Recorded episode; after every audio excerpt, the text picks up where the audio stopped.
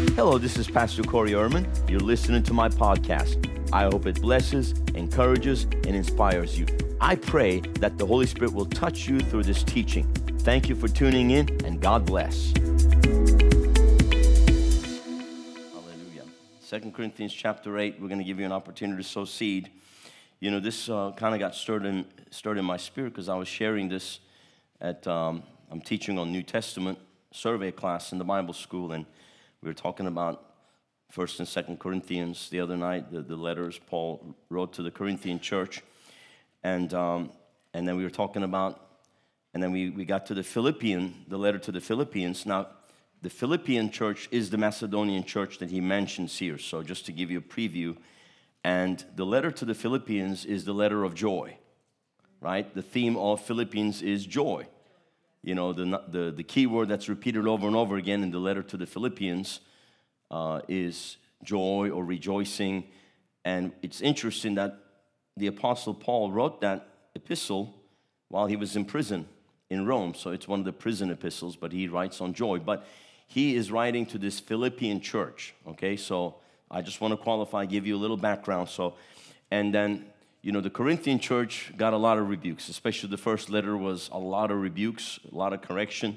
And in the second letter, he was kind of comforting, comforting them for some of the, you know, corrections they made. But let's pick up right there now that you have the background. Go to um, 2 Corinthians chapter 8, verse 1. Moreover, brethren, we make known to you the grace of God bestowed on the churches of Macedonia. Okay, so that's Philippi. So Philippi was the capital of the region Macedonia. Macedonia is a region, Philippi is a city, right? Philippi is the city where, remember, the jailer got saved, you know, and um, so Philippi was the city where the revival broke out because Paul and Silas were thrown in prison and they started to, you know, at midnight rock and roll, and then there was a Holy Ghost earthquake. And but Philippi was an interesting city because so Paul's talking about this grace that was bestowed on the Macedonian churches. So that would be Philippi, okay? So the letter to the Philippians was written basically to Macedonian churches, and it would be written to a, a city, but it would probably was circulated in the, all the churches in the region, right? So moreover, brethren, we make known to you the grace of God bestowed on the churches of Macedonia. So there was like a special grace that was bestowed on the churches of Macedonia, okay? Now, this was not a grace that was bestowed on any other area, but this was a grace that was bestowed on the Macedonian churches. Amen? that in a great trial of affliction, the abundance of their joy, see, there's that key word, joy, and their deep poverty abounded in the riches of their liberality, right? Or generosity. So even in their lack, they were very generous and they were joyful. So you can see, you know, and, and here in America, I mean, you know, I would have to say the most blessed nation on earth. People are miserable. They have all kinds of stuff, but they're miserable. And then you go to other countries, and I've traveled in third world nations, and I've been in parts of Turkey that's very, you know, third world, and been to Africa. I mean, people are very happy. They have very little, but they're joyful, they're free, they're generous. I mean, when it's time to give, they come celebrating and dancing and giving and the offerings and everything. So it has nothing to do with the amount of resources or money or material things you have. Joy, and this because there was a special grace. You see, grace is supernatural. Grace has nothing to do with the natural, grace has to do with the supernatural endowment of God that was upon them, right? So they had an abundance of joy. It says, in severe tribulation, their abundance of joy and their depth of poverty together have overflowed in wealth of lavish generosity on their part. That's what the Amplified says. So they were generous and they were joyful givers. And Corinth, on the contrary, is a very wealthy city. It's a port city, it's a trade city, very, very wealthy. And then here is Philippi, Macedonia, kind of landlocked, kind of rural area, you know, very rural. Corinth is the big city, you know, the wealthy city, the financial capital, the trade capital, I mean, you know, and everybody comes through Corinth, and then here's Philippi, kind of looked down upon, but then they're generous, they're joyful, and there's this supernatural grace that's bestowed upon them. Amen. Let's pick up verse 3. I'm going to keep reading from the Amplified. It says, For as I can bear witness, they gave according to their ability, yes, beyond their ability. And they did it voluntarily. Amen. So they not only gave to their ability, they gave beyond their ability. Isn't that amazing? That they gave beyond their ability. Hallelujah. Begging us most insistently for the favor and the fellowship of contributing in this ministration for the relief and support of the saints in Jerusalem. So they were begging to give. Pastor, can we please give? Can, can you just please, can you just please, Pastor Buckets? Pastor, please. Can we please give?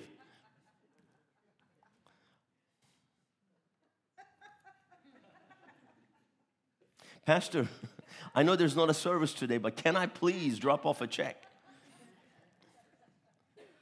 I just, I just feel like giving right now. I was just driving down the road worshiping Jesus and I got hit with the joy and I just want to give right now.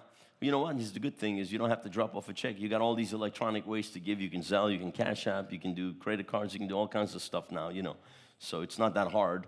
But, you know, um, and, and it's great because I'll, I'll be honest with you, you know, throughout the week we get all kinds of offerings at this church. You know, some churches only function on what comes in on Sunday, literally our people give throughout the, I mean, throughout the day, people, throughout the week, people just give. People give on a Monday, people give on a Tuesday, people give on a Wednesday when there's not even a service, people give on a Thursday, people give on a Friday. Sometimes Friday and Saturday we receive more than, than Sunday. So I'm not, you know, we're not, the church doesn't run on the Sunday offering.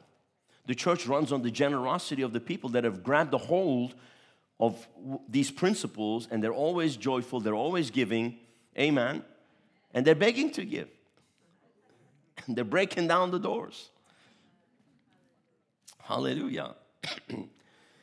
Nor was this gift of theirs merely the contribution that we expected, but first they gave themselves to the Lord, and that's the key. First, you got to give yourself to the Lord, right?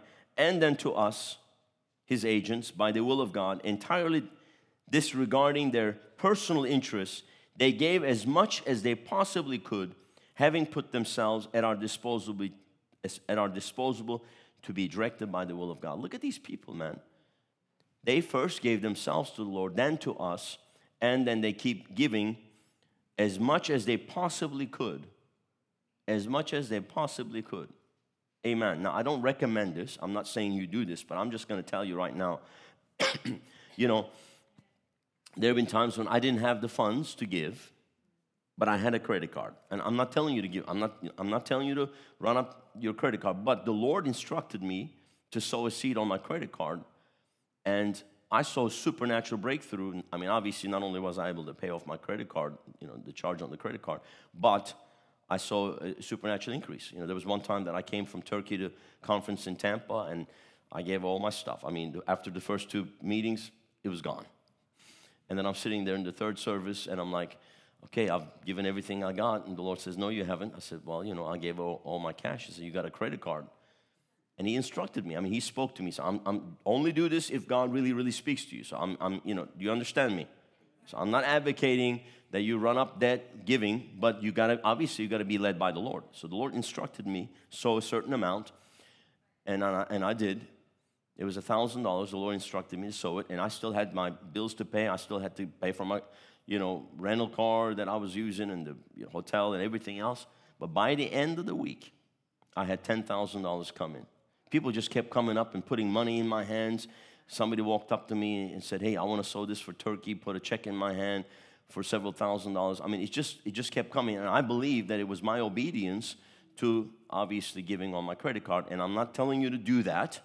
But if the Lord does speak to you, just know that you can. But you've got to just be instructed by the Lord. You got to hear from the Lord, okay? You know, you can't just get that, you know, and because I, I remember one time, you know, we were in Bible school, this kid, this one of the students, he sold his, he sold his car. The Lord told him to sow, give his car away, and he did. And then he got a brand new car. You know, I mean, it's just like the Lord gave him, did a miracle. And then there were several other students that gave their cars and they, wrote, they had to ride bicycles for the rest of the year because the Lord didn't instruct them to give the car. So you can't just copy somebody else. You got to have a word from God. That's just what I'm saying. you got to have the Rhema word. But once you have a word, and that's what it says, you know, they, they made themselves at our disposal to be directed by the will of God. You just got to be directed by the will of God or the word of God. You know, if God speaks to you, then you got to do it. All right? So much so that we have urged Titus that as he began it, that he should also complete this uh, beneficent and gracious contribution among you, the church at Corinth. Now, as you abound and excel and are at the front in everything, I like that. They're in the front in everything in faith, in expressing yourselves, in knowledge, in all zeal, and in your love for us.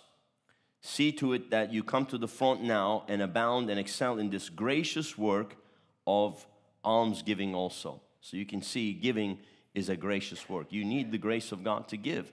And when you are a giver, you tap into a grace that non givers don't tap into. Because God's grace is always his response to faith. Right? I mean, by grace, salvation is available to all, but not everyone is saved. You have to have faith to be saved, right? Those who put their faith in Jesus, make him the Lord of their lives, right? You believe with your heart and you confess with your mouth. That's faith, right? This is the word of faith which we preach that if you shall confess confess with your mouth Jesus is Lord and believe in your heart God raised him from the dead, you shall be saved. So, who is it that's going to be saved? Those who believe and confess. Faith. Those who apply their faith are the ones that receive the grace of salvation, grace of healing, and the grace of provision and the grace of God's, you know, supernatural increase and provision in your life. Come on. Amen. So, givers are going to tap into a level of grace non givers cannot tap into because it takes faith to give. And why were they such great and generous givers? Because they first gave themselves to the Lord. Then he says, then to us. And then, of course, whatever the will of God was for them. Hallelujah. So we are to excel in this gracious work of giving. He says, I give this not as an order to dictate to you, so we don't manipulate here. You will not find, you will not have manipulation here. We do not manipulate people into giving. Some places They'll manipulate you into giving. I mean, they got pliers and they'll take your gold teeth. I mean, there's a lot of manipulation, pressure. We don't. I just teach the word. Here's what the Bible says. We pray and you obey the Lord. And it's going to come from your heart. It's going to be freely. Freely you have received, freely you must give. So, you know, you got to give in grace, not, you know, not as basically, uh, you know, obligated or not under pressure for God loves a cheerful giver because one thing you, you know, you can't give cheerfully when you're, when you're pressured to give. And I have been in meetings, other places, where I felt a lot of pressure, man. There was so much pressure. They made you feel like you were going to go to hell if you weren't the, one of the ones that was going to give a thousand dollars in uh, uh, uh, maybe uh, uh, you know I don't know it was uh, October 23rd, so you had to give a thousand $23, something like that. You know, some word somebody pull out of the book of imaginations. And I mean, they literally made you feel like you were going to go to hell if you didn't give. And I, I just said, you know what? I'm not going to give because I just, I can't give in this environment of pressure and manipulation. So we do not put pressure and manipulate. We share the word, and people have to respond in faith. And so that my job is to share the word. Your job is to hear from God and do what He tells you to do. We don't run people's lives here. I don't tell you what to do. I, I don't tell you whether you can or cannot buy a car, you should or shouldn't buy a car. I mean, there's some churches, people can't even buy a car unless the pastor tells them it's okay for them to buy a car. And I've heard of people that come from places like that in this city. Pastor, I want to buy a car. I'll believe with you to buy the best one. And get some wisdom, make sure you're doing the right thing. But I, I, I don't run your life. It's not my job to run your life. It's my job to teach and equip you with the word, that you have enough word in you, that you develop a prayer life, that you're able to hear from the Lord. That's the bottom line, you know. Uh, I don't, we don't make decisions for people. We give them the word, they make their decisions. And then they're responsible for the decision they make before the Lord. When people come for counseling, counseling, I don't make decisions. I tell them this is the right decision. This is what the Bible instructs. This is wisdom. Now you go make your decision because they got to know that know that they know that they heard from God. That it wasn't because if I talk them into it, somebody else is going to talk them out of it. If man talks him into it, another man's going to talk him out of it. but if God is the one that has spoken and they know it and they have a confirmation, then they can just obey knowing that they are doing the will of the Lord. And this applies for every area of life, especially in the area of finances. You have to have wisdom. You have to have wisdom in what you're doing. Amen. Amen. Hallelujah. So I do not give this as an order to dictate to you, but to prove by pointing out the zeal of others, the sincerity of your own love also. And here's that big, big uh, statement. For you are becoming progressively acquainted with and recognizing more strongly and clearly the grace of our Lord Jesus Christ, his kindness, his gracious generosity, his undeserved favor, and spiritual blessing, in that though he was so very rich, yet for your sakes he became so very poor, in order that by his poverty you might become enriched, abundantly supplied. So, this is actually part of the gospel. You know the grace of our Lord Jesus Christ. You know the gospel. Part of the gospel is that Jesus Christ, his death and burial and resurrection and the finished work of the cross actually redeemed us from the curse of poverty. Jesus left the glories of heaven, the riches of heaven came down to the earth. He became poor for our sakes. And when he went to the cross, he became very poor. I mean, he was stripped even of his clothes. He had no clothes left. They stripped him. Think about that. Amen. He was left with nothing. They mocked him. They put a crown of thorns on his head, which actually represents the curse of poverty. He took off the crown of glory and crown of gold as the King of glory, King of kings, and Lord of lords. He left heaven, came down to earth, became a mere man, and then took on a crown of thorns, which basically represents the curse of poverty because when Adam and Eve fell and they were cast out of the garden, remember the part of the curse was now Adam and Eve were, actually were never cursed. God never said, I curse you, Adam and Eve. He never said, He said, the ground is cursed because of what you have done, because of your sin. The ground is cursed you will toil, you'll work hard, you'll sweat, you'll toil, and the ground will yield for you what? Thorns and thistles.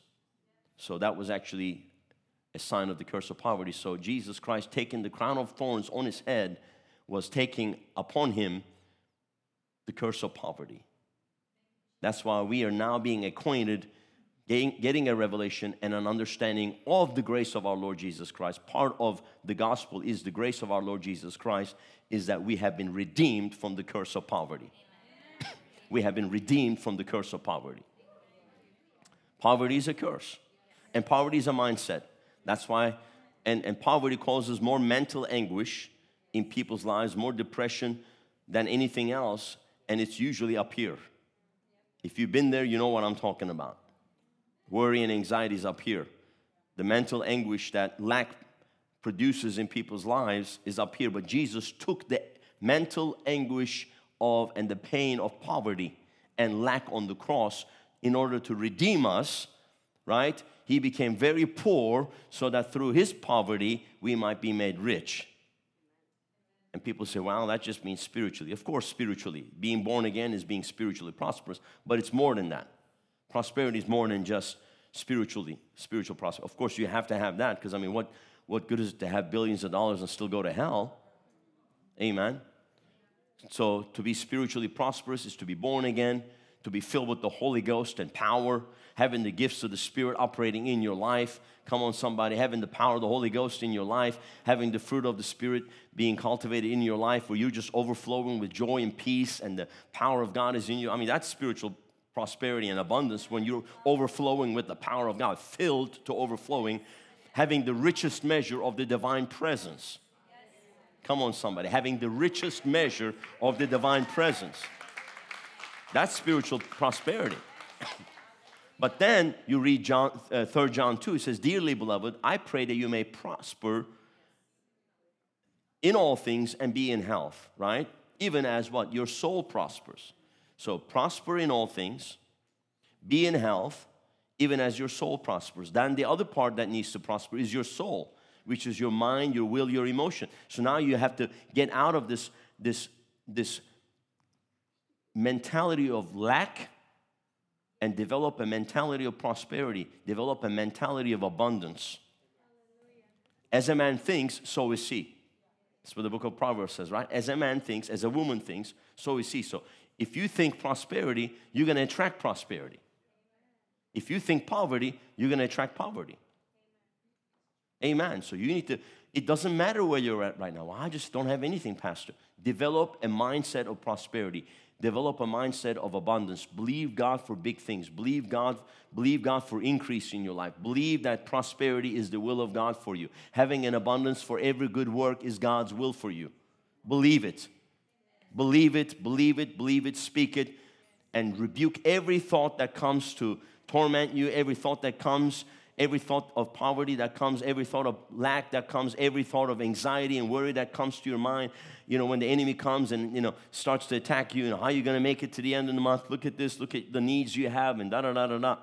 look at what you're coming in, and look at what you need, and you need to take authority over that and say, I rebuke that right now in the name of Jesus. My God shall supply all my need according to his, come on, according to his riches and glory in Christ Jesus and I am abundantly supplied. He's Jehovah Jireh, He's El Shaddai. I'm blessed going in, I'm blessed coming out. You need to speak it that way. You need to not c- confess your circumstances, but you need to confess the will of God for your life. And whatever you confess is what, what's going to manifest. Amen. Confession is going to bring manifestation. You will have whatever you say. Right? You will have whatever you say. Go with me to Mark chapter 11. I'm on this now, man. I'm, fe- I'm feeling it right now. I'm really feeling it tonight. Go to Mark chapter 11. Look at this. this is right after Jesus basically spoke to a fig tree, right? Didn't have any fruit, said, Let no one eat of you again. And the next day they're walking by, verse 20, and in the morning as they passed by, they saw the fig tree dried up from the roots. And Peter, remembering, what, what was he remembering? What Jesus said. Said to him, Rabbi, look, the fig tree which you cursed has withered away. Now, by the way, Jesus never stood in front of the fig tree and said, I curse you. He never actually used, I curse you. He never spoke, I curse you to the fig tree. What he spoke to the fig tree was, look at this, what he said to the fig tree let no one eat of you ever again. Let no one eat of you. So, so the word was like a curse. Let no one eat of you ever again. So that was, so the word he spoke actually caused that fig tree to wither up from the roots. That's why when we speak to cancer, when we speak to sickness, disease, just like Jesus Christ, just like Jesus cursed that fig tree. I curse you, you foul spirit of death and cancer. I curse every tumor. I curse every growth in your body. I curse every infirmity in your body. In the name of Jesus, I command it to wither up from the roots and disappear and die and dry out and, and be thou removed from your body in the name of Jesus. That's the prayer of faith. When, you, when you're praying for somebody, it's not, oh Lord, if it be thy will. That, no, that's not the prayer you pray. You pray the prayer of faith. If it be thy will is the prayer of consecration. It, it's concerning consecrating yourself to the will of God. Jesus only prayed that prayer once, and it was at the Garden of Gethsemane. Any other time, he never prayed a prayer like that. When he was dealing with demons, when he was dealing with sickness, disease, he spoke to it with authority. He spoke to it with authority. You have to speak to lack with authority. You have to speak to poverty with authority, just like you speak. You have to hate poverty just like you would hate cancer. Just like you would not want to have cancer in your body, you should not desire to have poverty in your life. You need to hate poverty just like you would hate the devil. Just like you would hate depression, just like you would ha- hate sickness, disease, cancer, you need to hate poverty and lack. You need to break the back of lack and it's an enemy and you need to attack it. You need to resist it, you need to rebuke it, and you, you must not allow that thinking in your head. Amen. Hallelujah. Look at what Jesus says. Jesus answered him after Peter said, You cursed the, the fig tree and it withered away. He said, Have faith in God. Another way to read that in the Greek is have the God kind of faith. What kind of faith does God have? Well, he God has God is a spirit, right? Those who worship him must worship him in spirit and truth. God is a spirit. What kind of spirit is he? Is he a spirit of fear? No. Because he's not a spirit of fear, he's not given us a spirit of fear. He's spirit of power, love, and a sound mind. He's a spirit of faith. God is a spirit of faith. And having the same spirit of faith, what do we do? We believe his word and we speak his word. Do you think God believes his word? Whatever he has spoken, it's settled forever. Hallelujah. Have faith in God or have the God kind of faith. Be like God, basically. Christian, be like Christ. Believer. Any believers in the house tonight? Who's a believer? Do your job, believe. Your job is to believe, and God's job is to do what you believe, perform what you believe, right? All things are possible for them who believe. When you believe, God works. Hallelujah. Have the God kind of faith. Have faith in God. Have the God kind of faith.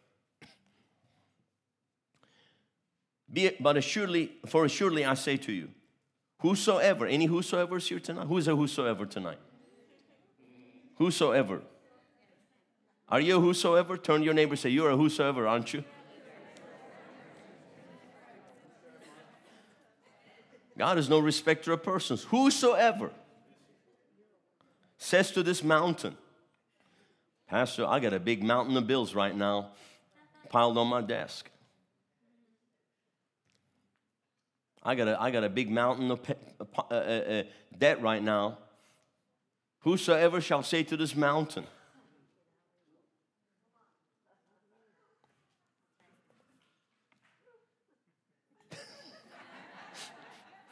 Whosoever shall say to this mountain, I don't know what your mountain is.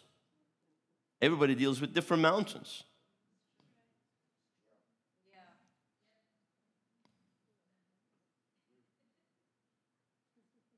Whatever is your mountain, you have to speak to it. Whosoever shall say to this mountain, Be removed, be cast into the sea. One day I was meditating on this in the and, the, and, and I was thinking, why the sea? And, and the Holy Spirit spoke to me, said, It's called the sea of forgetfulness.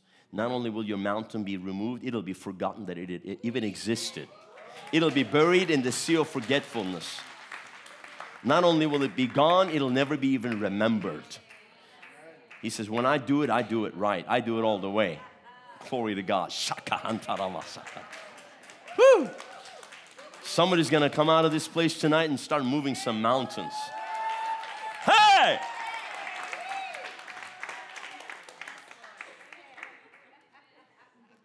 Be removed and be cast into the sea.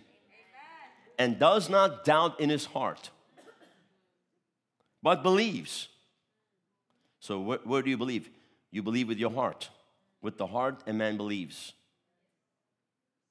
With the heart, a man believes unto righteousness. With the mouth, confession is made unto salvation. So you got to believe with your heart, not with your head, but you got to believe with your heart.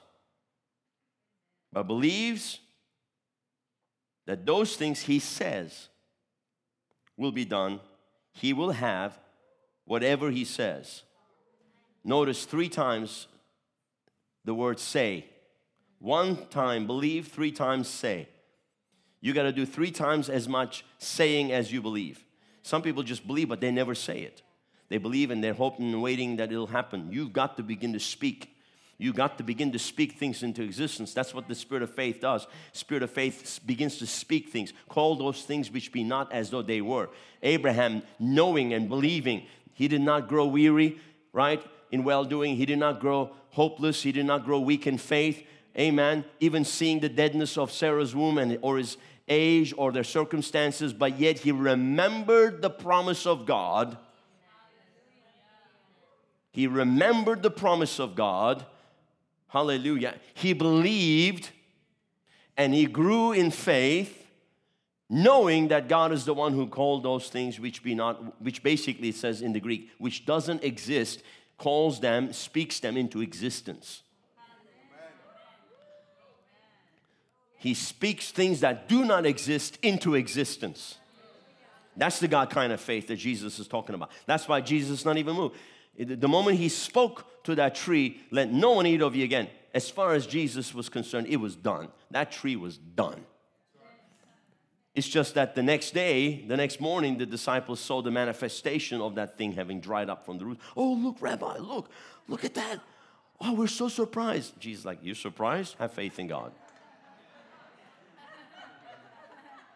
It really did happen. Oh my God, oh my God, it really did happen. Peter.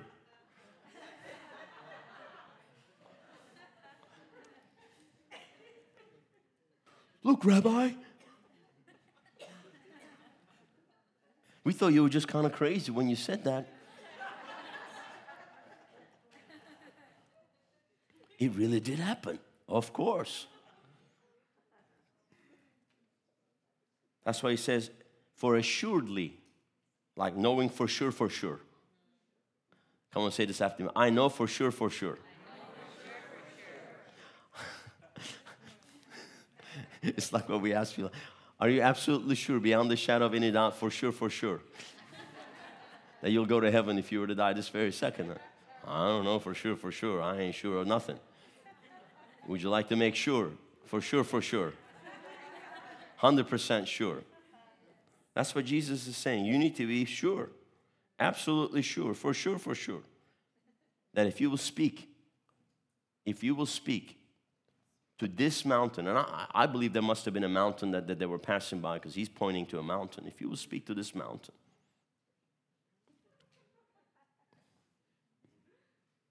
So that it has to be this, it has to be a specific mountain.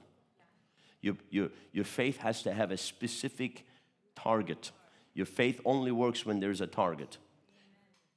Your faith doesn't work if it's just general prayers. Oh Lord, feed all the hungry. And yet there's still hungry people. Because it's just a, it's just a religious prayer that has no, really, really just no bearing, honestly. Faith only works when there's a specific target. You have to aim your faith. Your faith has to be aimed. And one thing Pastor Rodney taught me in the early days of my ministry, he said, you know, you can only aim your faith on one big thing at a time. Yes. And, and so, I mean, you can obviously, you got a lot of things you're working on, but when you got a really, really big target, you got to focus your faith because you, you can't be all over the place. And that's what the enemy tries to do. He gets you to be all over the place, and then your faith never works because you're all over the place. But when you aim your faith, bam, you hit that thing, then you move to the next target. Bam, you hit that thing, then you move to the next target.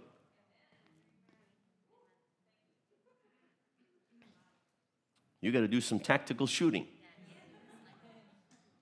Take them out one at a time. Hit that steel plate, move to the next steel plate, hit that one, and then go to that one, and then that one.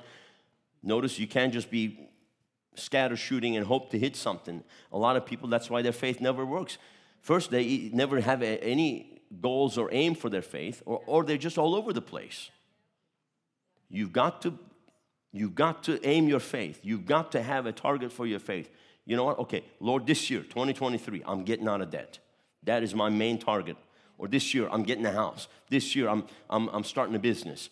You know, this year, we're getting a building for the church. Whatever it is, we've got to aim our faith. You've got to aim your faith on something, and then you have to go after it and then you have to take it and you have to, you're gonna have to take it by force because the enemy is gonna try to resist you and he's gonna try to discourage you, or he'll try to distract you. He'll either try to discourage your faith or he'll try to distract your faith. Notice as soon as you start aiming your faith for something, all hell breaks loose, and now, now you got to pray for this and this and this and this and this amount and that one. It's just a bunch of stupid little distractions designed to keep you from aiming your faith.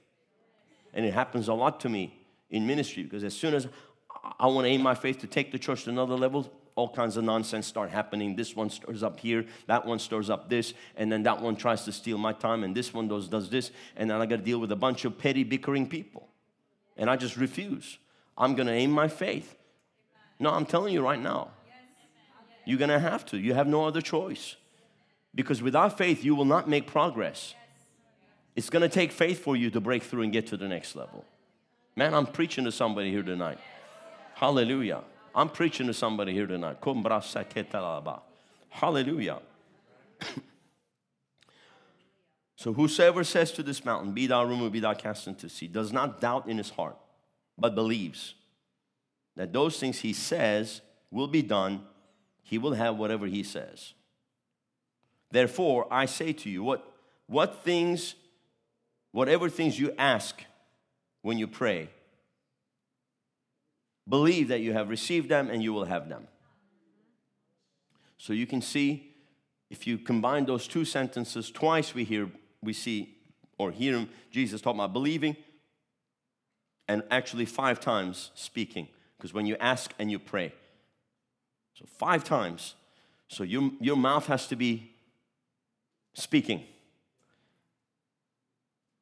Your mouth has to be speaking. You have to speak. So your, your breakthrough, your prosperity, your provision, your increase, it's all tied to how you speak. And out of the abundance of the heart, the mouth speaks. So your heart has to be full of faith. It can't be full of doubt. Remember, it says, who does not doubt in his heart. So you have to get all doubt rooted out of your life if you're gonna see the plan and purpose of God accomplished. And you're gonna have to believe it, you're gonna have to speak it, you're gonna have to keep moving in that direction no matter what happens, no matter what mountains get in your way, you have to remove them. You have to remove the mountains. Hallelujah. And so the Macedonian church, they were not moved by their circumstances. They were not moved by their circumstances. They were full of joy. Hallelujah. And they were givers and they were generous. Hallelujah. Get mommy's bag. You getting money for the offering?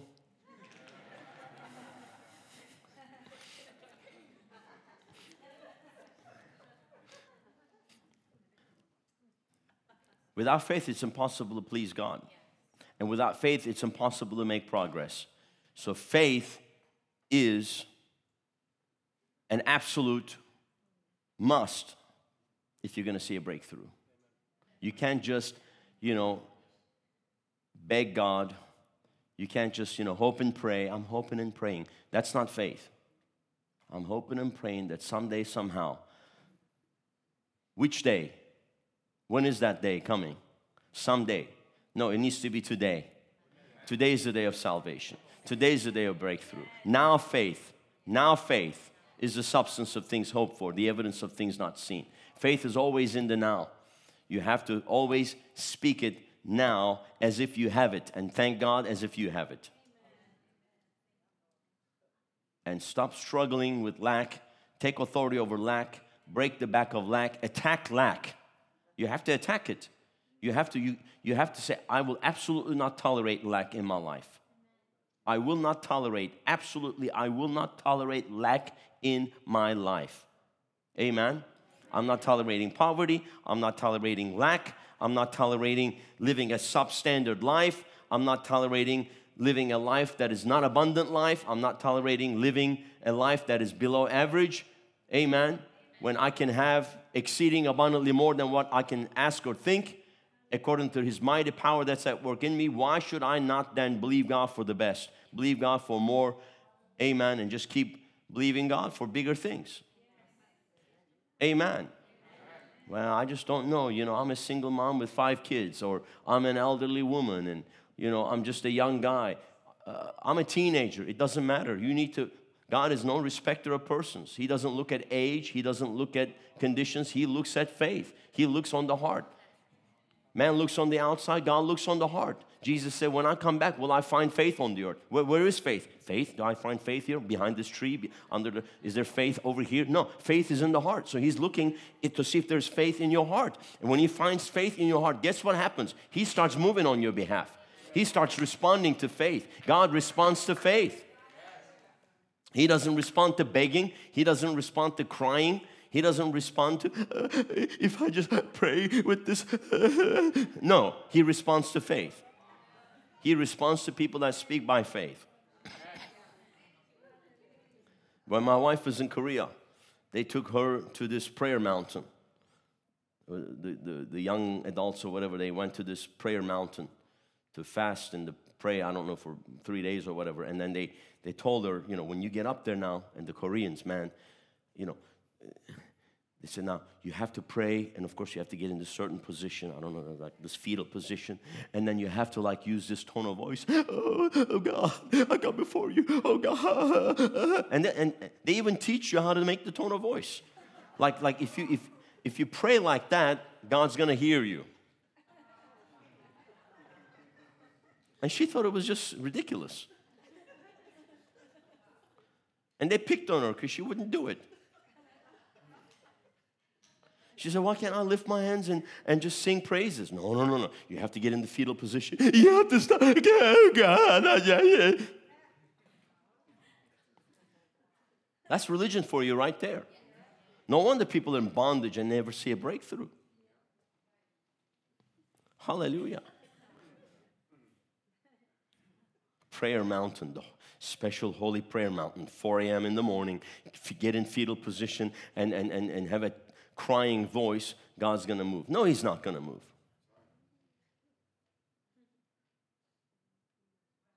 He's not going to move because you're on some special prayer mountain. He's not going to move because it's the special hour of prayer 4 a.m. He's not going to move because you're making that. No, He's going to move when He sees faith in your heart and you're speaking it out. It doesn't matter where you are. You could be in the middle of the desert. You could be in the middle of the city. You can be in a high place. You can be in a low place. You can be in a pit. God's to move when He sees faith in your heart and you, and you speak it out. That's what's to make God move. God moves when He sees faith. He doesn't move because you're crying and you're begging. He moves because you are speaking in faith, because you believe His word, and you will not back down. Come on, somebody. We got any mountain movers here tonight? We got anybody that's gonna move some mountains this year? Maybe somebody's gonna move a mountain this week. Somebody's gonna move a mountain this month. Hallelujah. You coming out of Egypt. You coming out of the wilderness. You're going into the promised land, the land of abundance, land overflowing with milk and honey, because that is your inheritance. Don't settle for anything less. Glory to God.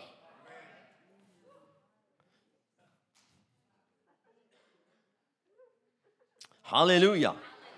I'm preaching better than some of y'all responding tonight, but that's all right. That's all right. God responds to faith. Not to begging, not to crying, not to a religious tone of voice, not to long prayers. The religious stand in the street corners, they pray long prayers. Jesus actually said, just tell the mountain, move.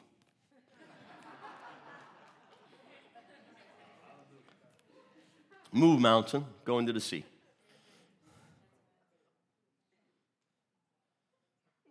He says he cast demons out with one word, healed the sick with one word. When you have authority and you have faith, you don't need to pray long prayers.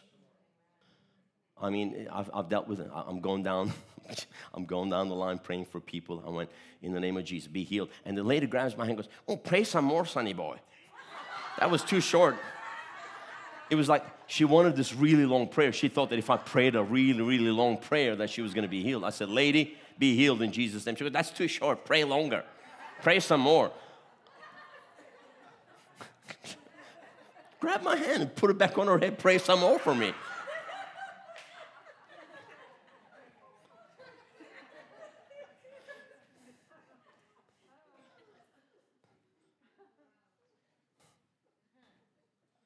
And if I probably started to pray, you know, dearly beloved, we've gathered here today in the name of Jesus.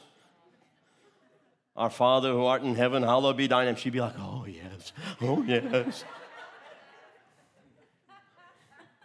be healed in the name of Jesus. Take it, receive it, it's yours. I need to pray long prayers.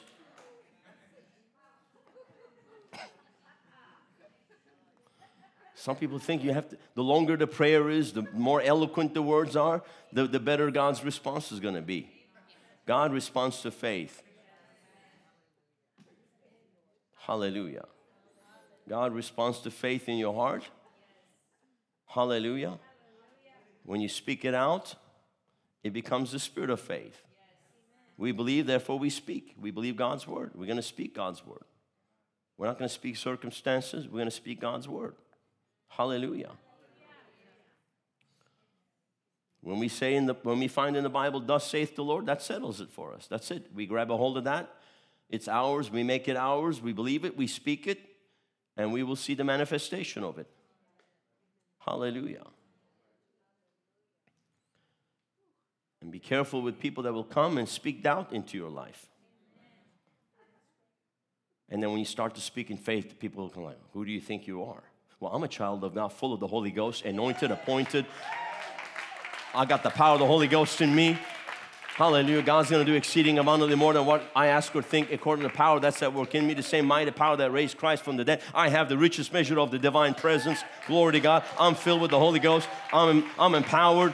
Hallelujah. I'm strengthened with my in my innermost being. I have the love of God shed abroad in my heart by the Holy Ghost whom He's given me. I'm a tongue talker. I'm a prophesier. I'm a water walker. I'm a devil caster outer. Hallelujah. I'm walking by faith, not by sight. Hallelujah. I'm more than a conqueror. Hallelujah. Glory to God. I have the divine nature. you want to hear some more?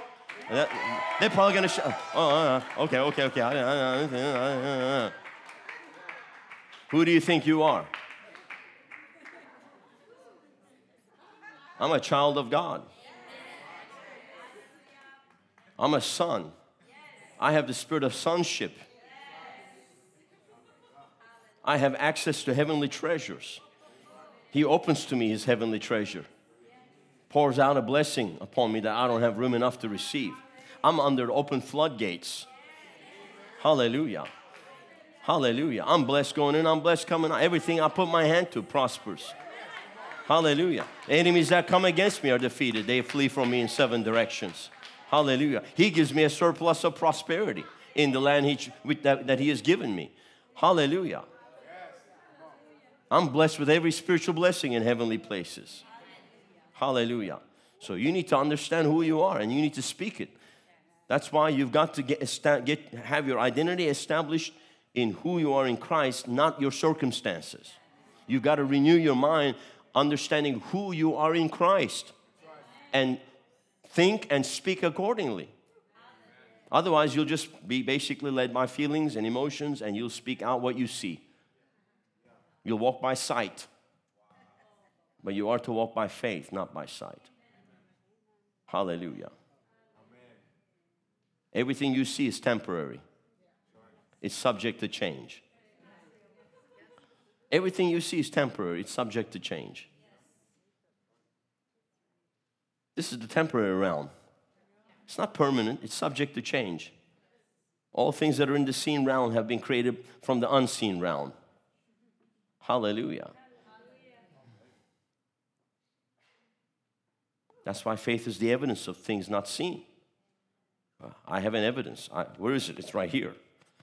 I believe, therefore I speak. I have it, I know it. I know it in my knower. I'm full of joy. Hallelujah.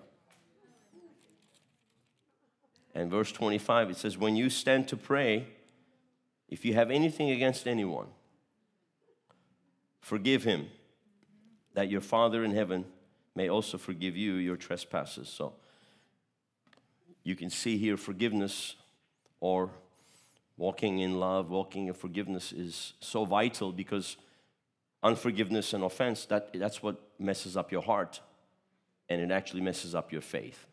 You won't be able to believe God when you're offended. You will not be able to believe God when you're offended. That's why you see people that are offended, they don't go anywhere. They're stuck. They're spinning their wheels because they, they're stuck in an offense and they can't make progress. That's why you got to get offense out of your heart immediately. Immediately, you got to get offense out of your heart. You got to get it. You got to nip it in the bud, get it out of your heart immediately. Lord, I forgive. I release. I'm moving forward. Hallelujah. Because you know what? Everyone you hold on to in your unforgiveness weighs you down. And some people walking around, they're offended with a hundred different people. They, it's, it's almost like they gotta, they gotta they got 100 tons on their back and they're trying to climb a, uh, climb a mountain. I mean, come on, somebody. You're not going to go get anywhere with that. You got to lighten the load, casting off every weight and sin so that you can run your race. Because we are to run our race and you got to be light on your feet, trim down. shed the weight of the past years and, and stuff that people did or said, and this didn't happen, that happened, and this one and that one. Shed it off, shed it off, lighten the load, lose some weight. Some people, I mean, they, they could be very skinny on the outside, but they look like 600 pounds in their spirit because they got so much offense in them. I'm telling you the truth right now. If you could see them in the spirit, they look like Jabba the Hutt.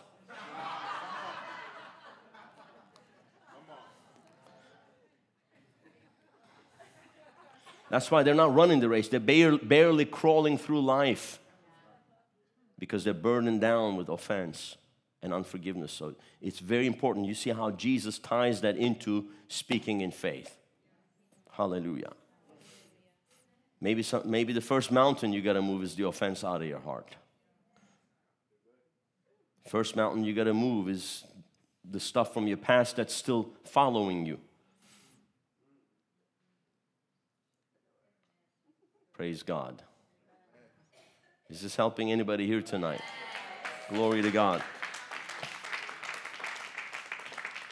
Because it's time to move forward. I'm really tired of seeing Christians spinning their wheels. Really tired of seeing people in the same condition year after year after year. And some of them not even in the same condition, they're going backwards. Some of them were better off five years ago. I look at him now, what happened to you?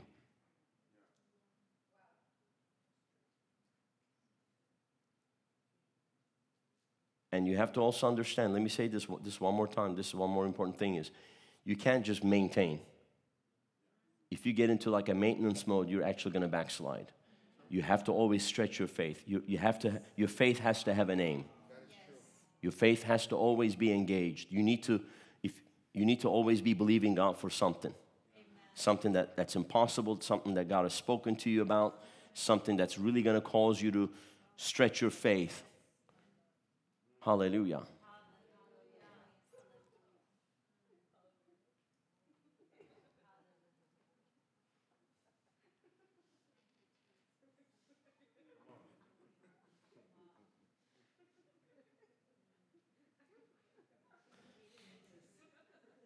Forgetting the things that lie behind. I aim, I stretch forth, pressing forward, forgetting what lies behind. Can't go back and change it. It's done. It is what it is. Let it be in the past. Amen. Faith is in the now, hope is in the future.